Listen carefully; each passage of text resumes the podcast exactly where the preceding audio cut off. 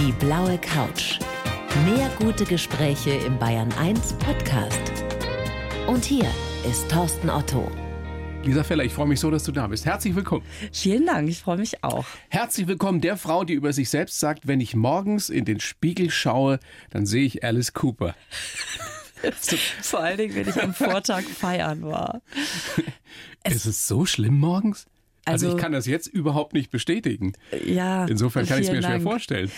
Naja, also es ist schon so, dass man, also jetzt bin ich ja, wie man immer so schön sagt, Anfang 20, Ende 30. Mhm. Nein, ich bin 43. Ein wunderbares Alter. Es geht mir auch gut damit. Also abgesehen davon, dass die Schwerkraft anklopft, also man schon merkt, die Haut ist nicht mehr ganz so spandex, pling zurück in die Ausgangsposition, finde ich schon, dass man nicht mehr so leicht den Kajal abgeschminkt bekommt. Und wenn man da habe ich jetzt nun wenig Erfahrung. Mit. Ja, okay. Ich meine, keine Ahnung, weiß man ja nicht. Die Freizeit ist ja alles möglich. Absolut. Absolut. Aber ich habe festgestellt, dass ich morgens in den Spiegel gucke und wenn ich am Vorabend mich abgeschminkt habe, dachte ich, ich gehe ungeschminkt ins Bett und am nächsten Morgen ich frage mich immer, ob das so ein Retard-Kajal ist. Kommt Ach, der? Darauf ist es bezogen, ja. Ja, Mit Alice Cooper. Ja, und dann kommt natürlich noch der Schlafentzug seit eigentlich der Geburt des ersten Kindes hinzu. Du hast zwei Söhne, mhm. die jetzt, glaube ich, zwölf und acht sind. Ganz genau. Ja. Wie finden die die Mami morgens? Ach, die finden mich kuschelig. Ja. Noch? Ja, noch. Lisa, genau. genieß es. Meinst du, das bleibt nicht so? das würde mich sehr wundern, wenn es bleibt. Obwohl man das wahrscheinlich auch irgendwann nicht mehr möchte. Aber mein Sohn hat mir ja versprochen, dass er die Pubertät nicht macht. Da verlasse ich mich noch drauf. Wie kommt er zu der Überzeugung? Ach, der hat mich irgendwann mal gefragt, was ist denn eigentlich die Pubertät? Da hat er das Wort irgendwo aufgeschnappt. Und dann habe ich ihm das erklärt und habe so ein bisschen, naja, versucht, der war da sieben oder acht, das in seinen Worten zu erklären und habe geendet mit dem Wort, und das ist eine Zeit, da findest du mich wahrscheinlich ziemlich doof. Und da hat er mich wirklich richtig aus großen, erschrockenen Augen angeguckt und gesagt, dann mache ich die Pubertät nicht. Oh Gott, ist das süß. Das war süß. Es gibt ja auch in deinem Buch Mir geht's gut, nur meine Brüste lassen sich hängen. Eine ja. wunderbare Geschichte, eben auch über die Mami und ihren Sohn, ja. wie er dich fragt, warum Jesus schon mit 33 Jahren gestorben ist. Also es gibt ja wirklich zauberhafte Momente mit Kindern. Die können einem den letzten Nerv rauben, aber wie man so schön sagt, man kriegt ja so viel zurück wenn man die Zeichen lesen kann. Und das war so einer dieser Momente. Es war irgendwie kurz vor Ostern und er hat mich dann eben gefragt, sag mal, Mama, wie ist das? Warum ist der nur 33 geworden, der Jesus? Und äh, wieso ist denn der gestorben? Und oh Gott, und dann merkt man, das ist wirklich eine sehr brutale Geschichte. Wenn du dem Kind plötzlich erklären musst, da wurden Nägel irkst durch sein Fleisch geschlagen. Das kriegst du auch nicht schön umrissen. Das ist einfach keine schöne Geschichte. Es ist grausam, ja. Es ist wirklich grausam. Und ich dachte, oh Gott, was geht da jetzt alles in dem Hirnchen vor? Und was hat der für Bilder im Kopf? Und dann hat er auch irgendwann gefragt, sag mal, gibt es da eigentlich Fotos von? Und ich dachte nur, ja genau, YouTube-Generation. Okay, wir also die Kinderbibel rangeholt. Ich sage, ja, nicht ganz Fotos, aber immerhin Bilder. Und dann haben wir die Kinderbibel geguckt und dann fragt er, wer sind die? Und dann sage ich, das ist seine Mama und das sind seine beiden Freunde quasi da unten und irgendwie sowas sein, also sein bester Freund und seine Mama. Und dann sagt er zu mir, ach so, die Mama war dabei, ja, dann war es ja nicht so schlimm. Oh Gott. Ist das süß. Da verdrückt man das ein oder andere Tränchen, oder? Ja, das war niedlich. so, und dann ist man ja vor allen Dingen, oh, bist du süß, komm halt zu Mama. Ja, ist ja gut. Nein, jetzt lass dich mal drücken. ja, wie gesagt, warte mal ab, wie lange das noch gut geht. Ja, hast ja recht. Also wenn er die Pubertät dann doch ausfallen lässt, wird es irgendwann den Punkt geben, wo er sagt, oh Mama. Wenn er überhaupt noch was sagt. Ja, stimmt. Stimmt, du hast recht. Meine Freundin, die hatten so, und er ist schon ein bisschen älter. Sie sagt, der spricht plötzlich nicht mehr. Der grunzt nur noch. Ich sage, ja, vielleicht musst du das Morse-Alphabet lernen. Vielleicht morst er dir was zu. Naja, noch habe ich Zeit. Noch ist alles schön flauschig. Du weißt schon, dass wir beide eine große Gemeinsamkeit haben. Also nicht, dass ich auch Comedy liebe. Äh, okay. Es ist zwar nicht so kann wie du, aber ich mag das auch sehr, sehr gerne. Aber was wir beide gemeinsam haben, ist, dass wir beide bei 1 Live, beim WDR, Ach. beim Radio mal gearbeitet haben. Ja, wann, wann warst du denn da? Ich war da kurz nach dem Krieg, äh, also das war 95 oder so. Du warst später da. Ja. Und du warst da als Doris Schröder-Köpf. Ja, in der Gerd-Show. Ja, das stimmt. Der legendären Comedy-Serie Gerd-Show. Mhm. Das hatte sich tatsächlich so ergeben, dass ich auf irgendeiner Comedy Academy habe ich da den Elmar Brandt kennengelernt, dieses Stimmengenie und den Macher von der Gerd Show und dann hatten die mich da reingeholt Und dann habe ich für ein paar Folgen die Doris gesprochen. Und naja, ich kam natürlich hier in Bayern nicht durch damit. Doch, doch, doch, das lief hier auch eine Zeit lang. Aber ich habe nach ein paar Folgen eine neue Rolle bekommen, weil man mir natürlich diesen bayerischen Akzent nicht abgenommen so. hat. Und das finde ich auch völlig angemessen, weil wenn irgendjemand versucht, Kölner Dialekt zu sprechen, obwohl er aus Hamburg kommt und das nicht ganz kann, dann merkt man das als Kölner ja auch. Und dann haben die gesagt, sie wünschten sich schon jemanden, der echter klingt. Also da ging es ja um den ehemaligen, um den Altkanzler Gerhard Schröder. Ach so, ja genau, das muss man vielleicht dazu sagen. Ja. Genau. Was ich dich fragen wollte, das ist nicht so, dass dein Männerbild damals geprägt wurde, oder? Wieso? Suche ich mir jetzt jemanden, der schon dreimal verheiratet war? Nein, nein, nein, weil, weil Männer ja immer eine große Rolle spielen in deinem Comedy-Programm. Ja, das stimmt. Und du ja ab und zu auch äh, dich durchaus kritisch äußerst über den Homo-Testosteron. ja, das Thema in deinem da. aktuellen Programm. Das stimmt. Also das hat angefangen, als ich noch verheiratet war und gerade frisch Mutter geworden war. Und da waren ja schon mal zwei Männer in meinem Leben. Und das werden mir auch alle frisch gebackenen Eltern mit Sicherheit jetzt irgendwie bestätigen können. Du hast ja erstmal nicht viel Zeit für was anderes. Wenn du ein kleines Kind zu Hause hast, dann dreht sich alles darum, erstmal überhaupt zu schlafen und dann muss der schlafen und dann essen und oh. Und in der Zeit habe ich angefangen, das war, glaube ich, so eine Art Therapie. Ich habe mich auf die Bühne gestellt, habe davon erzählt, die Leute haben gelacht. Und da kam mein damaliger Mann natürlich auch drin vor. Und als ich dann. Wie fand der das? Der fand das super, tatsächlich. Also das war nicht der Grund, warum es dann nicht geklappt hat. das wollte ich jetzt nicht nachfragen, ist aber naheliegend eigentlich, ne? Ja, das, dann dachten die Leute. Wie du immer über mich herziehst. Ja, genau. So geht das nicht weiter. Nein, der war sogar so, dass der immer, wenn er was Blödes gemacht hat, gesagt hat, oh, das ist doch super, merk dir das, erzähl das. Ernsthaft? ja, ja, ja. Also das, das war definitiv ein guter Punkt. Nein, es hat dann aufgrund anderer Sachen nicht funktioniert. So ist es halt. Aber ich hatte mich ja natürlich damit festgelegt. Irgendwie, ich habe dann von meinem Privatleben oder irgendwie so erzählt und hätte das sehr merkwürdig gefunden, beim nächsten Programm immer noch von der glücklichen Ehe zu erzählen, äh, wenn zu Hause gar keiner mehr sitzt. Und deswegen habe ich das Gefühl. Zu Hause keiner mehr sitzt. ja. Schöne Vorstellung. Und kommt sie endlich nach Hause. Genau, weil die ja nichts anderes zu tun Natürlich. haben, als auf Mutti zu warten. Auf jeden Fall bist du ja heute Abend auch in München ja. zugange live auf der Bühne im großartigen Schlachthof, mhm. also im Wirtshaus im Schlachthof, mhm. mit deinem Programm Der Nächste bitte. Ja, richtig. Und da geht es ja nun um Männer. Auch. Es ist eine Art Stand-up-Soap, ne? Also jetzt äh, kommt bitte der Nächste, aber er ist noch nicht da. Und über dieses Suchen und Fehlen, sag ich mal, beim Versuch, können wir dann gemeinsam lachen. Sehr schön. Bist du denn tatsächlich auf der Suche? Also eine Frau wie du muss doch nicht suchen, oder? Nee, du die, hast recht, natürlich. Die, die, die, kann sich doch nicht retten. Nein, ich weiß ja gar nicht, wohin. Ja. Bitte. Hm. Schön wär's. Ach komm, das ist jetzt kokett. Jetzt mal im Ernst. Also ich kann mir das überhaupt nicht vorstellen und ich konnte mir das auch nicht vorstellen, dass eine Frau wie du Single ist. Ja, das hört man ja sowieso gerne mal, diesen Satz, eine Frau wie du. Deswegen ah, habe ich ihn gesagt. Ja, du hast dich schon gefreut, während du ihn gesagt hast, habe ich gesehen. Eine Frau wie du. Ja, genau. Nein, ich muss sagen, dass ich tatsächlich nicht unbedingt suche. Ich sogar sehr glücklich bin so und Trotzdem ist ja immer der Garten des Nachbarn grüner. Ich habe viele Leute, also das ist echt lustig, wenn ich die Show spiele und manchmal kommen dann Menschen, die sagen, ah ja, irgendwie ist auch mal, war auch ohne war auch ganz schön, ne? Wo ich dann immer denke, ja, ich will ja jetzt nicht anstiften dazu, eine, einen Beziehungsstatus zu verändern. Aber ich bin schon auch gerne alleine, ja. Ich weiß das zu schätzen, dass ich die Socken, die ich wegräume, auch selber voll gemüpft habe. Naja, und im Zweifelsfall kannst du, wenn dann mal jemand zu Besuch ist, ihn ja einfach auch wegschicken. Das kann man ja mit dem Ehemann nicht. Oder? Man könnte also es mal versuchen. Ich, so stelle ich mir das vor. Bin ja nun lange verheiratet schon, aber das hat schon Vorteile eben. Ja? Das heißt, du bist noch nie weggeschickt worden? Doch, doch, doch. Früher bin sehr oft weggeschickt worden. Aber jetzt schon lange nicht mehr. Obwohl, lass mal überlegen. Meine Frau mich in letzter Zeit weggeschickt. Doch, hat sie auch gemacht. Aber mal so zum, ach Gott, du machst hier doch alles durcheinander genau und die so, Gäste ja. kommen gleich. Nein, nein, so jetzt, wenn ich mal, also nicht hier im, im Sender bin und aufgeräumt bin und auf der blauen Couch sitze und wenn ich dann mal zufälligerweise, seltenerweise zu Hause bin, mhm. dann versuche ich ja, mich irgendwie so nützlich zu machen. Und dann kommt dieser Satz, ach Schatz, kannst du nicht irgendwie, fahr doch in den Sender oder so oder mach doch irgendwas, wenn ich dann miterziehen hat, will speziell. Wenn, wenn, du das, ja, sehr schön. Das, das, man kann es wahrscheinlich nicht ganz ablegen. Meine Mama hat meinem Papa immer drei Bananen holen geschickt. Wenn der genervt hat, hat er gesagt, hol doch mal drei Bananen. Und es hat Jahre gedauert, bis der gemerkt hat, die braucht die Bananen gar nicht. Aber er hat's gemacht? Ja, ganz brav. Ja, ja, ich gehe mal Bananen holen, klar. Da wusste er schon, jetzt störe ich nur. Stimmt es, dass du dein Comedy-Gen von deinem Vater hast? Ich glaube ja. Also der hat. Der hat ja nun mit Comedy eigentlich wenig am Hut gehabt, oder?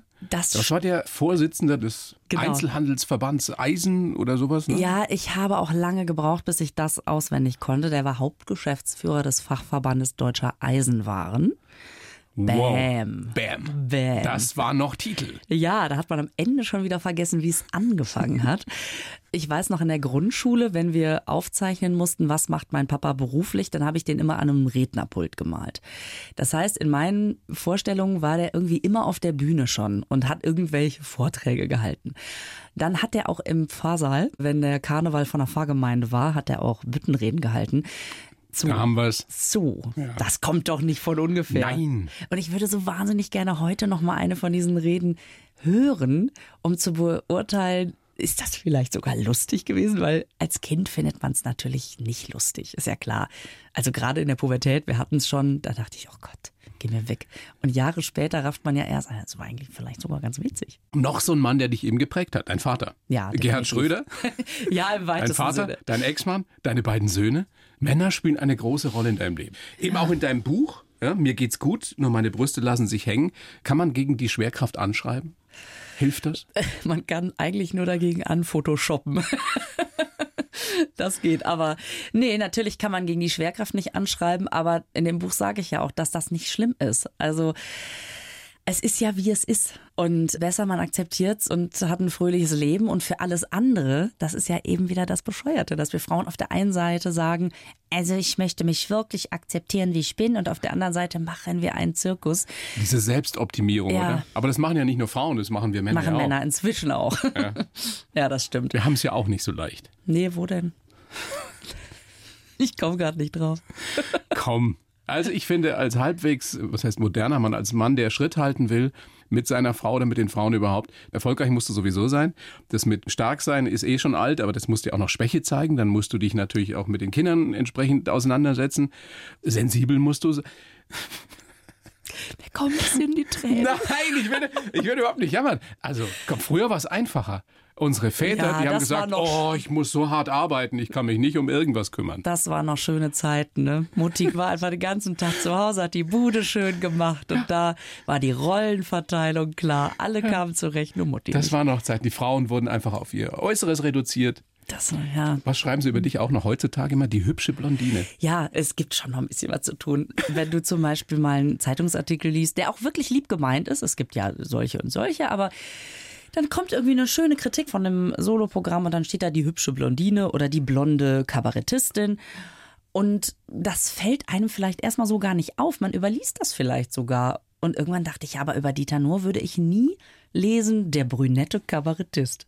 Oder stand das schon mal irgendwo? Der hübsche Brünette. Der hübsche Brünette Kabarettist Dieter. hielt der Gesellschaft mit einem Augenzwinkern den Spiegel vor. Nein, das würde man nicht lesen im Zweifelsfall. Mhm. Aber eine Frau könnte das ja mal schreiben. Was dann passieren würde, wäre interessant. Das fände ich ganz schön. Ich habe es einmal gelesen in einer Kritik über einen Kollegen.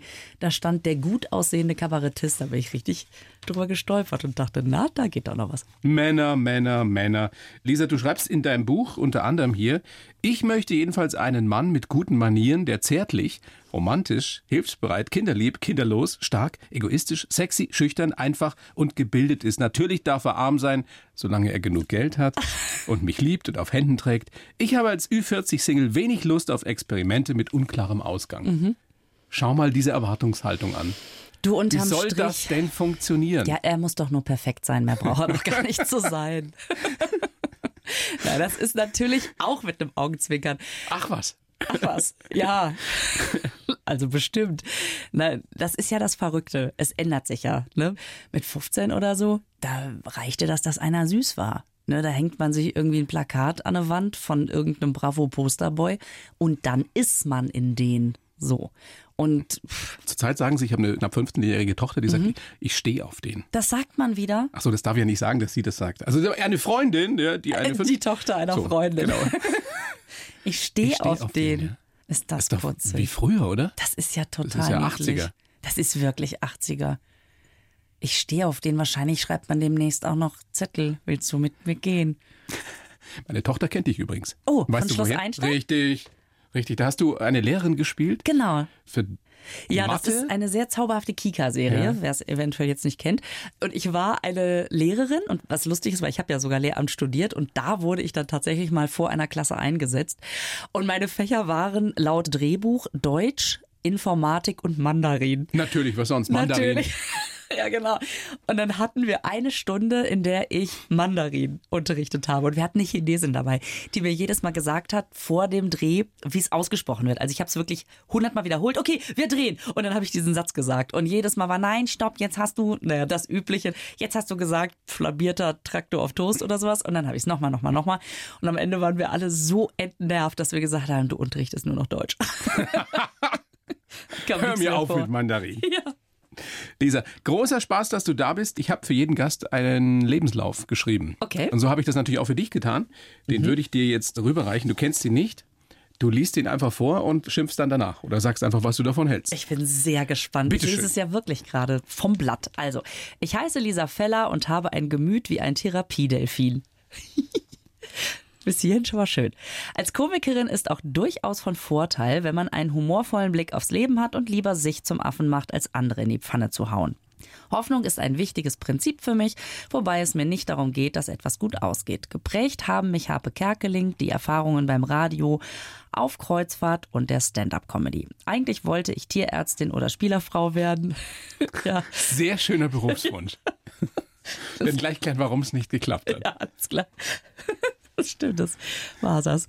Aber meine Berufung ist wohl die Bühne. Ich liebe es, wenn die Menschen glücklicher gehen, als sie gekommen sind. Aber mein größtes Glück sind meine beiden Jungs. Schön. Passt so? Steht Ja. irgendein völliger Blödsinn drin? Ich glaube nicht. Beim Radio? Nee, alles super. Das nehme ich mit. Beim nächsten Mal lese ich den so vor. Warum ist nichts draus geworden aus diesem wunderbaren Berufswunsch Sch- Spielerfrau? Ich habe immer gedacht, was haben die es gut, diese Spielerfrauen? Die stehen da auf der Tribüne, die dürfen immer kostenlose Getränke, die gucken alle Spiele, haben immer schöne Klamotten, sind in den Zeitungen. Ich dachte, ich werde Spielerfrau. Ich suche. Ist kein Gag, hast du wirklich Ich gedacht? habe wirklich eine Zeit lang mit meiner Freundin gesagt, ja, wir sind bescheuert, wir suchen uns natürlich irgendeinen schicken Fußballer. Bis ich irgendwann rausgefunden habe oder beziehungsweise entdeckt habe, ja gut, es sind schon auch immer Models, die da stehen. Also ich sag mal, Kreti und Pleti aus dem Nachbardorf stehen da nicht.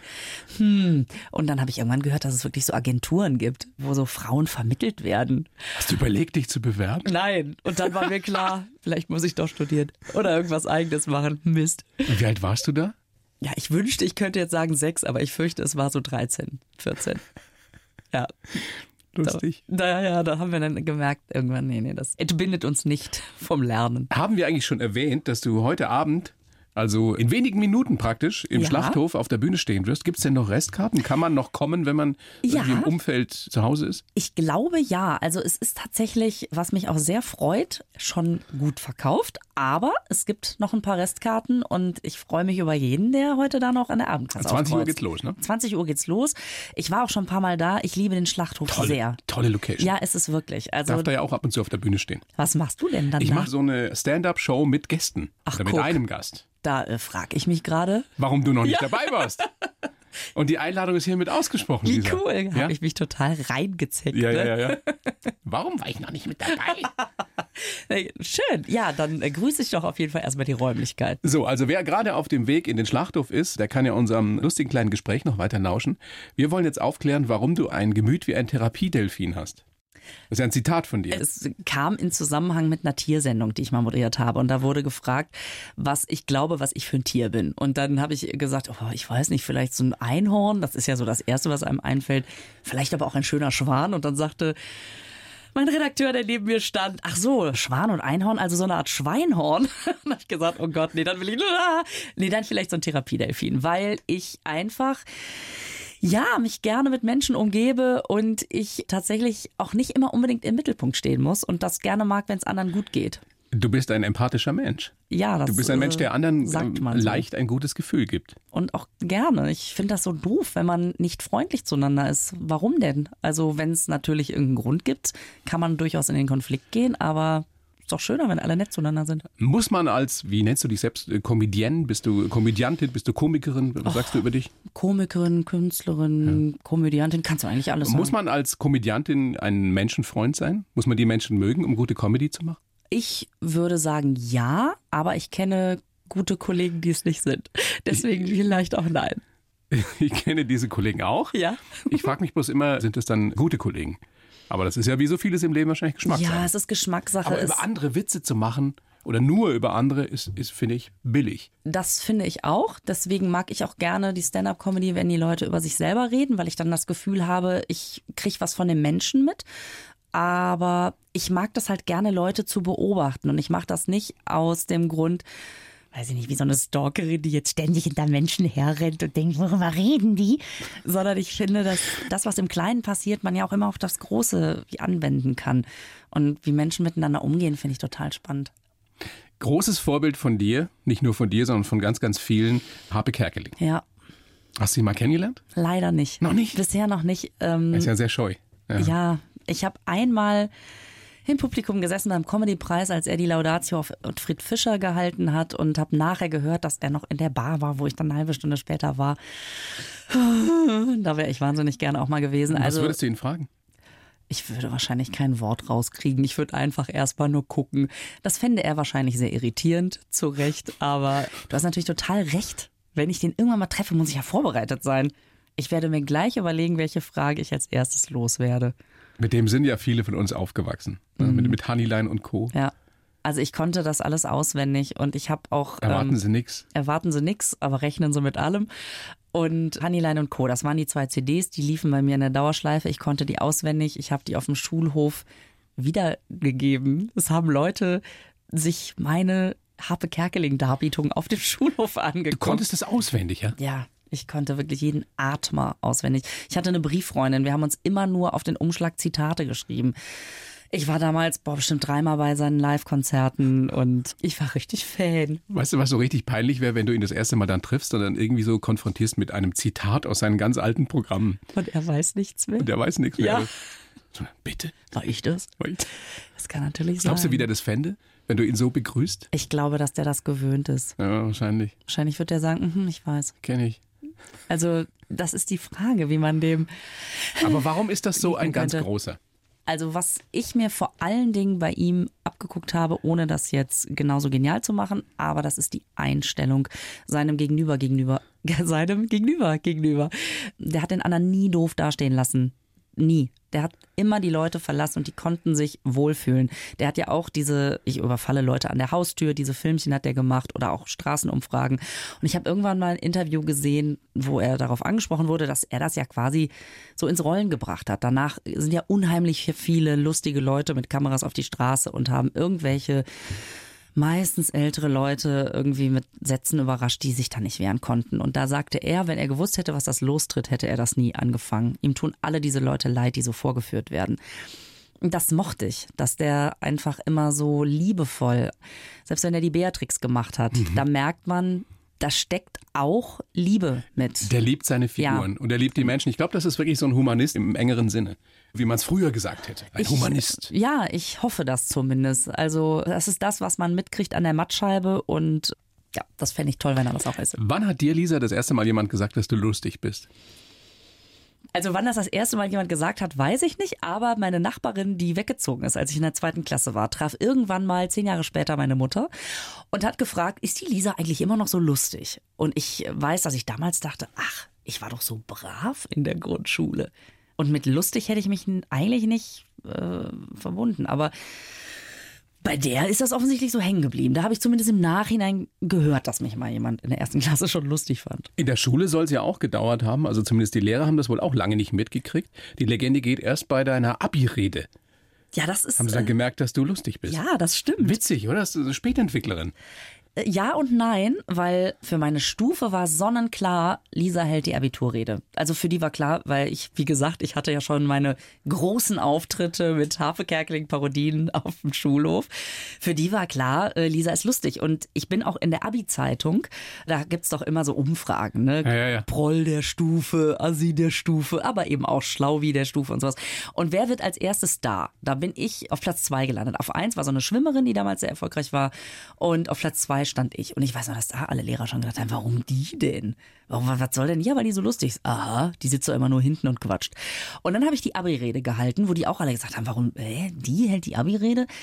Also die Lehrer haben es nicht verstanden, die Mitschüler schon. Und dann habe ich diese Abi-Rede gehalten und danach alle so, ach so. Und dann habe ich sehr viel Rückmeldung bekommen. Offenbar hattest du damals schon den Wunsch, zum Radio zu gehen, hast aber dann nach dem Abi eine Lehre gemacht. Als Großhandelskauffrau. Ja, tatsächlich. Warum? Weil, weil deine Eltern gesagt haben, Mensch, Mädchen, mach was Vernünftiges oder was war der nee, Grund? Nee, meine Eltern haben mir das tatsächlich überhaupt nicht gesagt. Und das finde ich übrigens also auch total beeindruckend, dass die, die müssen ganz oft gedacht haben, oh Gott, bitte, was macht die denn jetzt da? Und ich durfte trotzdem immer alles machen. Ich glaube, vielleicht ist das so ein typisches Frauending, vielleicht ist das auch Quatsch, dass das nur Frauen betrifft. Ich hatte einfach noch kein Selbstvertrauen und habe gedacht, ach, was soll ich denn da oben?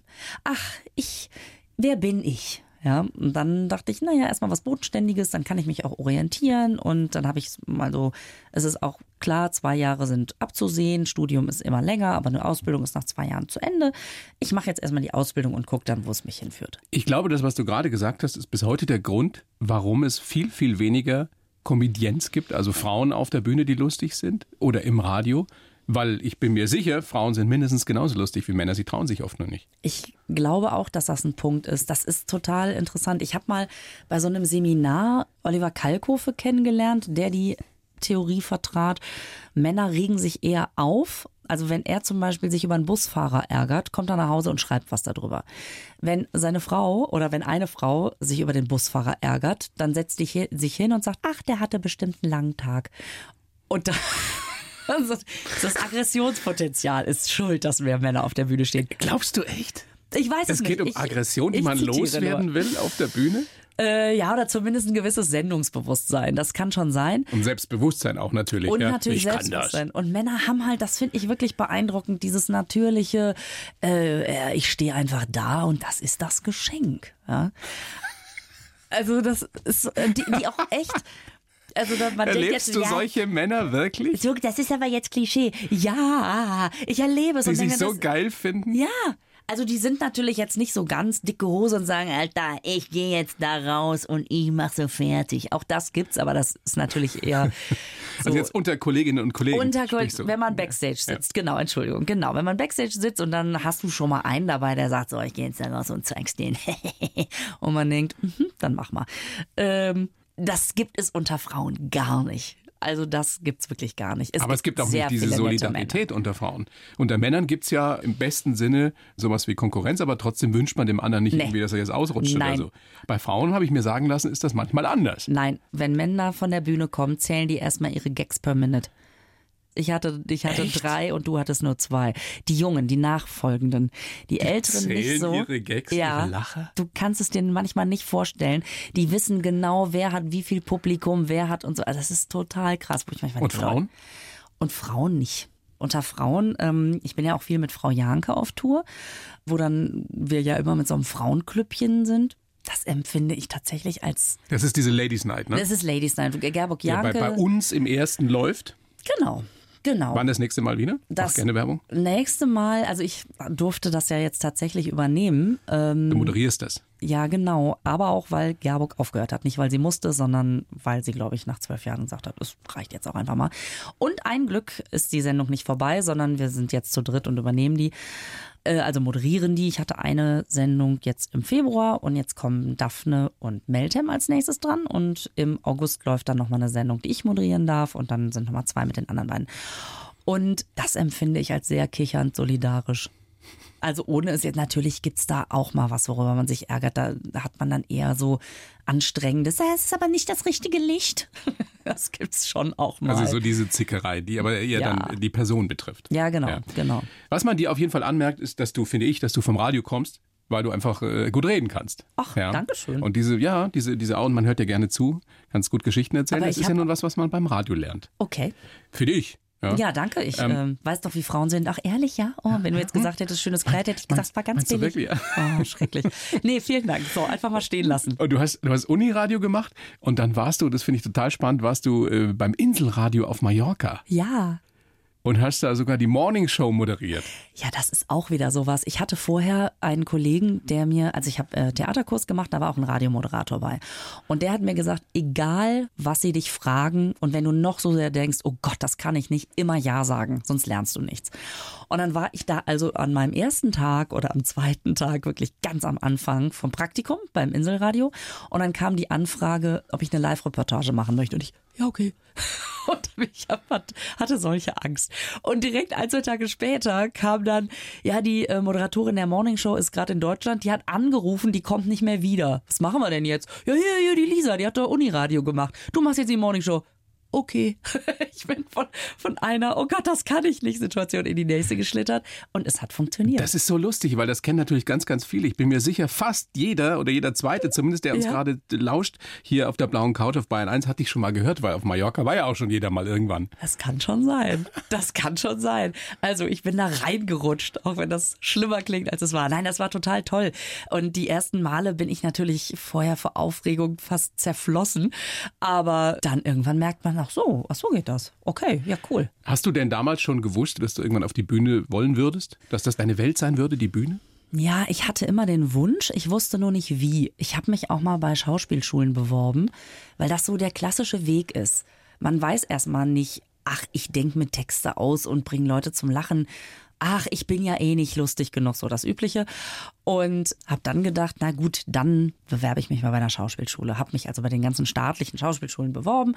Man kriegt dann ja auch seinen Termin zum Vorsprechen. Dann habe ich also irgendwie so einen Text auswendig gelernt.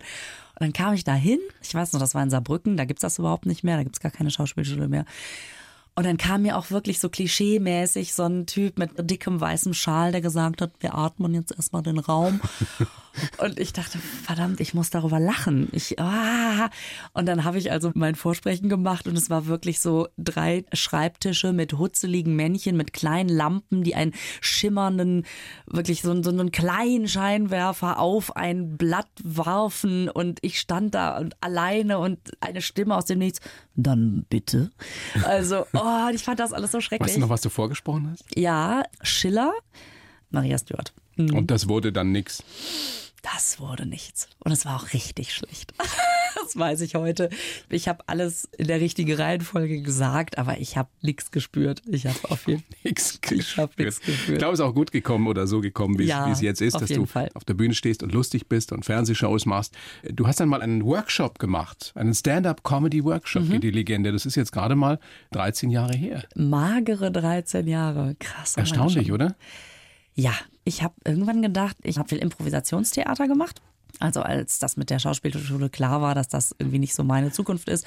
Und dann hattest du auch schon Lehramt studiert, ne? Genau, da hatte ich schon Lehramt studiert und ich weiß jetzt ehrlich gesagt gerade gar nicht mehr, ob das schon vor oder nach dem Inselradio war. Das war so ein bisschen fließend. Da war ich so auf der Suche. Da war ich dann bei der Nachrichtenredaktion vom WDR und habe gemerkt, ach du liebes bisschen, das kann ich auch nicht. Also ich mochte das, aber ich kann das dann auch nicht so richtig ernst sprechen. Da gibt es so unfassbar tolle Sprecherinnen und Sprecher. Das hatte ich gemacht und, und irgendwann war ich beim Improvisationstheater gelandet und habe gemerkt, okay, das ist ein Ensemble-Ding. Was mache ich denn, wenn ich mal alleine was machen möchte? Ach, ich melde mich mal zu einem Stand-up-Comedy-Workshop an. Und war dann noch in Rolle, habe so eine Tussi gespielt mit einem sehr, sehr, ja auch sehr, sehr unlustigen Text. Aber egal, ich bin dahin. Und dann hat der Leiter von diesem Stand-up-Workshop hat gesagt, ich würde die Rolle mal weglassen. Mach das mal, weil du vergibst dir, dass du in ganz viele verschiedene Rollen schlüpfen kannst. Und so hat das dann irgendwie seinen Lauf genommen. Habe ich dann Quatsch Comedy Club. Ja, genau. Talentshow. Und, und dann kam die Talentschmiede. Da habe ich erstmal ein Kind gekriegt. Das kam dann auch. Habe ich erstmal ein Kind gekriegt. So zwischendrin. Zwischen Impro-Theater ja. und Stand-up-Comedy. Ich hatte gerade die ersten paar Auftritte. Da habe ich gemerkt, oh, dann kommt erst noch jemand anderes groß raus. Ja, dann war ich beim Quatsch Comedy Club und das war mein Aha-Moment. Ich stand bei Cindy aus Marzahn, die war ja hier, Ilka war ja auch letztens hier. Ja. Die hat das damals moderiert, stand ich also auf der Bühne und plötzlich habe ich gemerkt, so ist das, wenn die Leute lachen. Das ist ja super. Dann habe ich den Text vergessen und das weiß ich noch wie heute. Ich bin einmal ums Mikrofon gerannt im Kreis. Wow! Weil du einen Blackout hattest. Weil ich einen Blackout hatte. Und dann, als ich vorne war, fiel er mir wieder ein. Und da haben die Leute so gelacht, weil das so ein beklopptes Bild war. Da haben die gelacht und da hat es plötzlich Klick gemacht. Und dann habe ich da diese vier Minuten, die man hat, habe ich dann voll gemacht. Dann durfte ich noch mal zwei Minuten weiter. Wenn das Publikum dann nicht runterzählt, darf man weitermachen. Und danach dachte ich, oh, das ist ja toll. Und ich weiß noch, wie sie vor mir stand, hier Cindy aus Marzahn, damals ja, also wirklich Superstar. Superstar. Ja. Ich finde gut, was du machst, Lisa. Ich finde gut. Und ich dachte, jetzt ist alles gut. Und da wusstest du in diesem Moment, das ist deine Berufung. Ja, schon. Interessant, wie das so manchmal kommen kann im Leben. Ich meine, wenn du da nicht gestanden wärst, was würdest du heute machen? Gute Frage. Dann Wärst du Lehrerin geworden? Ich glaube, dann wäre ich Lehrerin geworden. Eine gute? Ich weiß es nicht. Also ich mochte das sehr gerne, weil ich Kinder unheimlich niedlich finde und toll finde, aber ich hatte überhaupt keine Geduld. Ich, ähm, mit deinen eigenen Augen? Ja, doch mit meinen. Ach, die sind ja schlau, die verstehen immer alles sofort. Ach, verstehe, ja. Hochbegabt, verstehst natürlich. Ja, natürlich kann er jetzt alles sagen. Ja, da bin ich sehr geduldig. Ups, kling. Aber mit den anderen gehören nicht mit so. Mit den anderen schlecht erzogenen Rotzbergern. Nee, ich habe tatsächlich ein Praktikum in München gemacht. Ich habe mein Praktikum in Giesing gemacht, weil meine Cousine in München wohnte und mir irgendwann sagte, du, ich habe ein WG-Zimmer frei für den Monat. Und ich dachte, ach, dann bewerbe ich mich doch einfach mal woanders, mal raus aus Münster, da wo ich eben studiert habe. Und war in Giesing bei Herrn Treitinger. Also wenn der das noch hört, schönen Gruß. Eine Grundschule? Grundschule. Hm? Und ich fand die Kinder alle mal unheimlich niedlich. Hallo, Frau Feller. Und ich habe immer gesagt, hallo, ihr süßen Racker. Und ich hatte aber überhaupt keine Autorität. so eine Lehrerin hätte ich mir gewünscht. Ja, ich wirklich, morgens hing die Traube an mir und ich sage, ihr Süßen. Und es muss ich mir vorstellen, das war eine Klasse. Ich mochte jedes Kind. Und das ist echt nicht so ein einfacher Einzugsbereich, glaube ich jetzt. Die waren super. Ich mochte die und wir hatten Spaß miteinander. Und wenn ich dann gesagt habe, und jetzt setzen wir uns alle hin. Nein! Hast du Doch. denn so ein Doch.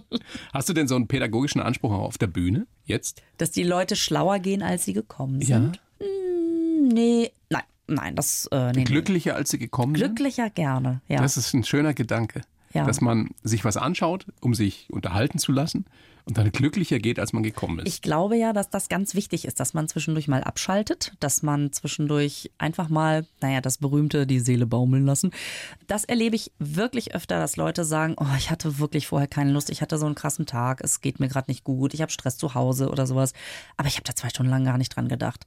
Und das ist so ein schönes Kompliment. Und ich glaube, dass das, die einen machen es durch Yoga oder gehen ins Kino oder keine Ahnung aber dass das total wichtig ist, zwischendurch mal von den Sorgen Abstand zu nehmen. Und die anderen gehen zu Lisa Feller. Und in wenigen Minuten auf der Bühne im ja. Wirtshaus im Schlachthof. Ja, ich habe die Schuhe schon an.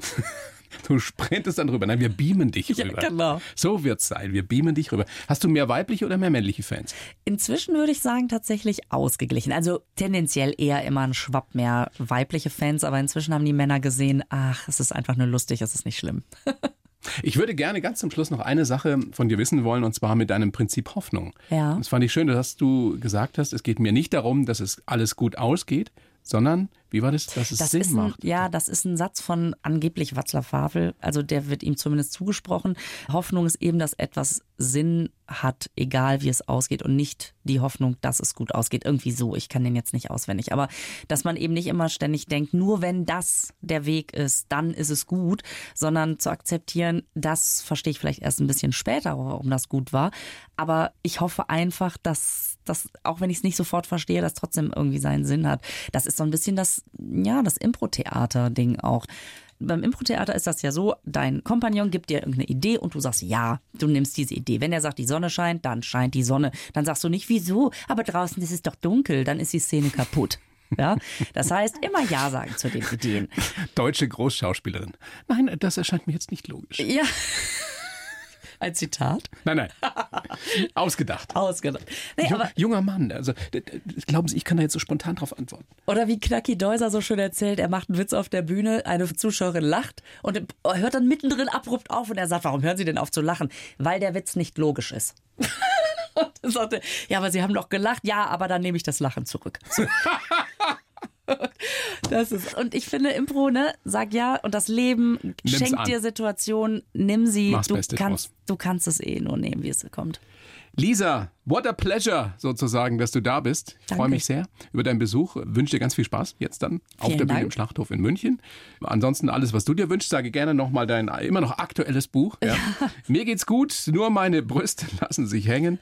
Und ansonsten, wo kann man dich das nächste Mal sehen? Im Fernsehen, glaube ich, morgen in Hirschhausens Quiz des Menschen. Richtig, morgen Abend bin ich im Team mit Thorsten Sträter und äh, wir haben es ja vor ein paar Tagen schon aufgezeichnet. Es ist wirklich sehr, sehr lustig geworden, hat sehr viel Spaß gemacht. Vielen Dank und alles Gute. Dankeschön. Die blaue Couch. Mehr gute Gespräche im Bayern 1 Podcast. Und hier ist Thorsten Otto.